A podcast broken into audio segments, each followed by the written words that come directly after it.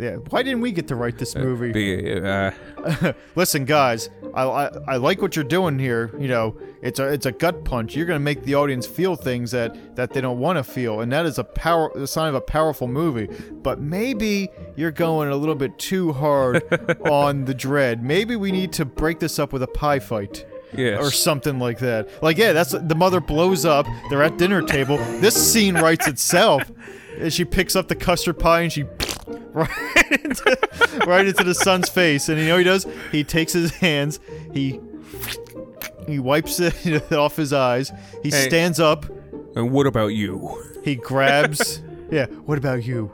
He grabs the. You know, he says his piece. You're the one who sent her to the party. She didn't want to go. he shows a pie in her face.